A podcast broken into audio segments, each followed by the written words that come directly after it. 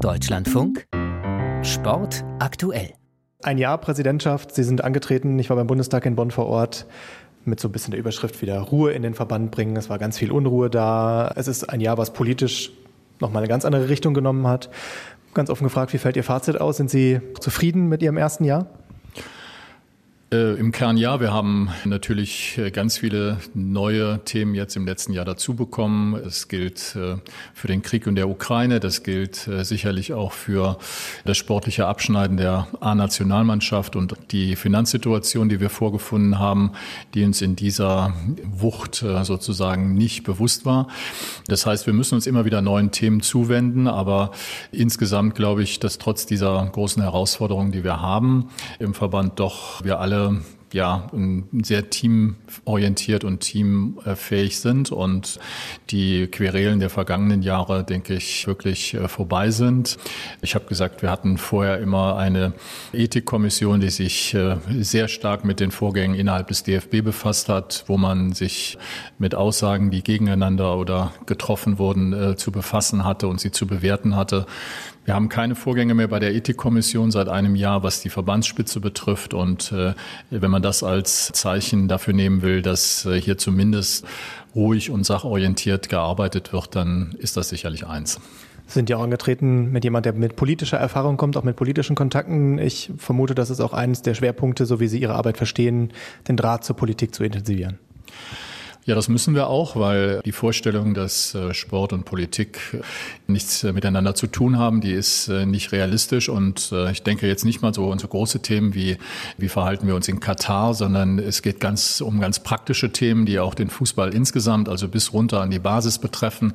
Ich habe gesagt, wie schwierig es war, dass wir gemeinsam mit dem DOSB es geschafft haben, dass wir eine Strom- und Gaspreisbremse, dass unsere Vereine unter diesen Schirm kommen, unter diesen Rettungsschirm. Da sind oft wenige hundert Euro für die äh, kleinen Vereine äh, essentiell wichtig. Und äh, das ist uns gelungen, die Vereine hier zu platzieren. Und sie profitieren jetzt von dieser Bremse. Es gibt viele andere Themen, wie das Thema Infrastruktur. Wie sehen unsere Plätze aus? Wie sehen Umkleidekabinen aus? Wie sehen Möglichkeiten aus, dass wir mehr Sport in Kitas und Schulen bekommen? Eine ganze Palette von Dingen, wo wir Sorge für tragen müssen, damit Fußball in Deutschland so populär bleibt, wie es ist und vor allen Dingen, dass wir die Erfolge der Vergangenheit dann auch wiederholen können. Sie haben es angesprochen, die WM gehört natürlich zu Sport und Politik auch dazu. Auch das ist ein Thema Ihres ersten Jahres. Sie haben mal von Fundamentalopposition gesprochen in Katar, als es um die Zusammenstöße, wenn ich das sagen darf, mit der, mit der FIFA ging. Inwieweit haben Sie sich da auch ein bisschen vorgeführt gefühlt von der FIFA? Das würde ich äh, als Vorführen nicht bezeichnen. Die FIFA hat in der Tat uns ja in der Situation äh, sehr spät äh, erst wissen lassen, wie sie wirklich zu handeln gedenkt bei der Binde, dass wir sportliche Sanktionen hätten fürchten müssen, hätten wir sie getragen, wir Europäer. Und ich glaube, das hätte man ähm, eleganter vorher lösen können. Ähm, das muss ich mir auch selber ein Stück weit anziehen, dass ich da nicht insistiert habe bei der FIFA oder noch stärker insistiert habe. Das heißt, Sie waren noch überrascht davon, wie die FIFA funktioniert? Funktioniert? Ich glaube, äh, das ist für jemand, der gerade mal ein halbes Jahr dabei ist und dann zu so einer WM fährt, jetzt nicht so ungewöhnlich. Äh, überraschender war es eigentlich, dass meine Kollegen aus Europa, äh, die ja in derselben Situation waren und die teilweise viel länger dabei sind, auch damit nicht gerechnet haben, was einfach zeigt, dass die FIFA ja hier, glaube ich, uns alle in eine Situation hat kommen lassen, die nicht nötig gewesen wäre. Aber andersrum muss man auch sagen, wir hätten sicherlich auch früher deutlicher von Gianni Infantino, von der Generalsekretärin Sekretärin in Erfahrung bringen müssen, äh, was der Plan der FIFA ist. Es gibt ja die Aufarbeitung der WM sportlich, auch was sonst gelaufen ist. Wird da sowas wie politische Statements wie die Binde, wird das auch Teil der Aufarbeitung sein? Oder anders gefragt, täuscht der Eindruck, dass es auch ein Ergebnis dieser Aufarbeitung sein könnte, dass man als Nationalmannschaft sich solcher Statements dann vielleicht entledigt und das nicht mehr tut, um den sportlichen Erfolg nicht zu gefährden? Ich habe ja immer gesagt, vom Verband aus äh, werde ich äh, einzelnen Spielern oder der Mannschaft keine Vorgaben machen, was äh, Statements betrifft. Ich habe immer gesagt, wir haben sehr mündige Bürger, die auch sich artikulieren wollen. Äh, ich kann mir schlecht vorstellen, dass ein äh, Manuel Neuer oder ein äh, Goretzka oder viele andere auch, die sich ja im Vorfeld geäußert haben, sagen würden, wir würden uns nicht gerne äußern zu einer bestimmten politischen Situation. Insofern glaube ich, dass wir gucken müssen, wie wir da weiter mit umgehen mit der Situation. Die Spieler selber haben ja dann auch, nachdem die Binde weg war in Katar, gesagt, wir wollen ein anderes Zeichen setzen. Das Zeichen kennen wir, das war ja auch umstritten dann, aber es war eindeutig ein der Wunsch der Mannschaft und äh, ich freue mich einfach darüber, dass die Mannschaft äh, so politisch ist, wie sie ist. Jetzt beginnt Ihr zweites Jahr direkt wieder mit einem FIFA-Kongress. Sie werden nach Ruanda fahren. Ähm, Gianni Infantino wird sich wieder wählen lassen. Es gibt keinen Gegenkandidaten. Inwieweit können Sie da Ihre Kritik äußern? Inwieweit können Sie sich da auch bemerkbar machen? Also vor einem Jahr hat Lise Klavenes, Ihre norwegische Kollegin, auf offener Bühne sozusagen das Wort ergriffen und äh, Kritik geäußert. Wäre das auch für Sie ein Mittel der Wahl? Wir stimmen uns äh, als Europäer ab, wie wir auf diesem Kongress agieren. Das läuft gerade. Ich habe diese Woche erst mit äh, Lise Klavenes, mit vielen anderen Präsidenten aus Europa gesprochen. Wir sind da nach wie vor in einem Prozess. Wir haben klare Vorstellungen, was passieren muss, äh, was die FIFA oder wozu sie Stellung beziehen muss. Es sind in Katar Zusagen gemacht worden, auch Richtung Menschenrechte, was umgesetzt werden soll, auch unter der Ägide der FIFA. Da haben wir schon nachgefragt und äh, wir sehen da im Moment keine Fortschritte. Das sehen wir natürlich äh, kritisch und wir diskutieren gerade darüber, wie wir mit der Situation auf dem Kongress umgehen. Das heißt, sollte, sollte da von der FIFA nichts mehr kommen, ähm, bleiben Sie bei einer Opposition in diesen Fragen? Es wird äh, auf jeden Fall so sein, dass äh, ich im Moment keine Möglichkeit sehe der Unterstützung, aber wir haben noch Zeit und wir sind weiter auch im Gespräch mit der FIFA und wir werden sehen, in welche Richtung sich das bewegt. Sie wollen ja selbst dann auch ins Council sich wählen lassen im April. Wie kann man in gewissen Themen Opposition sein und gleichzeitig im Council? Also wie stellen Sie sich Ihre, Ihre, Ihre, Ihre Aufgabe vor dann? Na, im Council besteht ja die Möglichkeit äh, für jemanden wie mich dann auch äh, Fragen zu stellen, Anträge zu stellen, sozusagen auch jemand zu sein, der Dinge hinterfragt und Prozesse und Entscheidungsprozesse einfach insistieren kann, dass sie transparenter vonstatten gehen.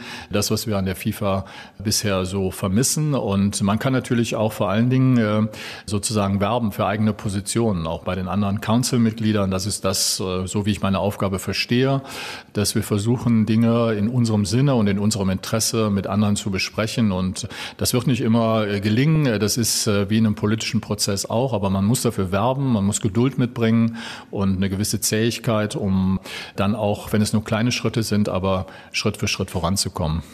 Lassen Sie mich noch am Ende kurz nach vorne gucken auf das, was kommt. Es ist die Frauen-WM, die jetzt ansteht. Es gibt diese Diskussionen über diese mögliche Saudi-Arabien-Beteiligung. Sie haben schon mehrfach gesagt, Sie wissen gar nicht ähm, von der FIFA, was da eigentlich los ist und die FIFA gibt Ihnen keine Antworten.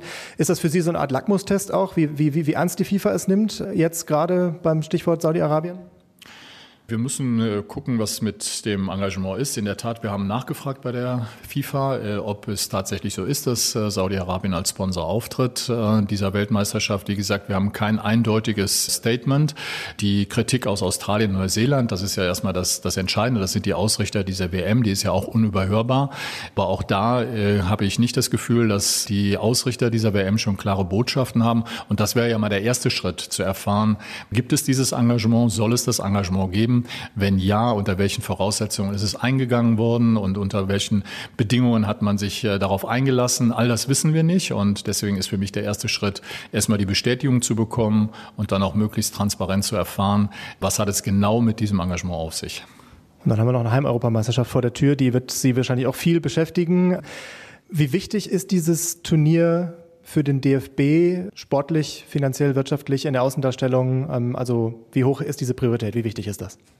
Ist extrem wichtig, deshalb liegt da auch ein großes Augenmerk drauf in der ganzen Arbeit, die wir hier gerade äh, verrichten, äh, mit der UEFA gemeinsam natürlich. Die UEFA ist Ausrichter des Turniers, aber wir müssen alles dafür tun, dass unsere Mannschaft bei diesem Turnier nach drei Turnieren, die nicht erfolgreich waren oder zumindest nicht unseren Ansprüchen genügen, dass wir hier in der Heim-EM ja doch klar äh, einen gegensätzlichen Trend einläuten und äh, Begeisterung auf den Platz bringen. Ich glaube auch, dass das gelingen kann. Äh, wir haben mit Rudi Völler jemanden als Sportdirektor für die USA-Nationalmannschaft, der, glaube ich, das sehr engagiert angeht, der viel mit den Spielern im Austausch ist, äh, mit dem, mit dem Bundestrainer. Äh, und ich glaube, wir werden eine motivierte Mannschaft sehen, hoffentlich jetzt schon im März. Wir haben zwei Länderspiele gegen Peru und Belgien. Und ich hoffe, dass sich das schon ein Stück weit erkennen lässt. Das ist das eine. Das andere ist finanziell, ja, das ist richtig. Wir sind in den letzten Jahrzehnten, man ja fast sagen, sehr verwöhnt gewesen mit Erfolgen der Nationalmannschaft. Ich glaube, allein zwischen 2002 und 2014 waren wir immer im, im Halbfinale oder im Finale bei WMs. Das äh, macht sich natürlich auch finanziell bemerkbar. Wenn man jetzt zweimal in der Vorrunde ausscheidet bei einer Weltmeisterschaft, ist das leider im Gegenteil genau das Gleiche, nämlich dass es sich negativ bemerkbar macht. Und deswegen äh, ist es schon so, wie unser Schatzmeister ja auch gesagt hat, wir sind schon in gewisser Weise auch abhängig vom Erfolg der A-Nationalmannschaft. Umso wichtiger, dass wir jetzt hier ja uns gut vorbereiten und die Unterstützung der Fans haben weil Sie die politischen Zusammenhänge angesprochen haben und auch Ihre Arbeit in der, in der Politik. Wie wichtig ist dieses Turnier auch für Deutschland? Wo sehen Sie da Ihre Aufgabe, das auch vielleicht der Politik deutlich zu machen? Ich glaube, ich habe äh, in meinem Gespräch mit dem Bundeskanzler, was ich vor etwa zwei Wochen hatte, in Duisburg am Rande des äh, Frauenländerspiels gegen Schweden, äh, schon noch mal klar gemacht, dass man sich in der Politik die Bedeutung äh, des Turniers äh, vor Augen führt, auch jenseits des Fußballs.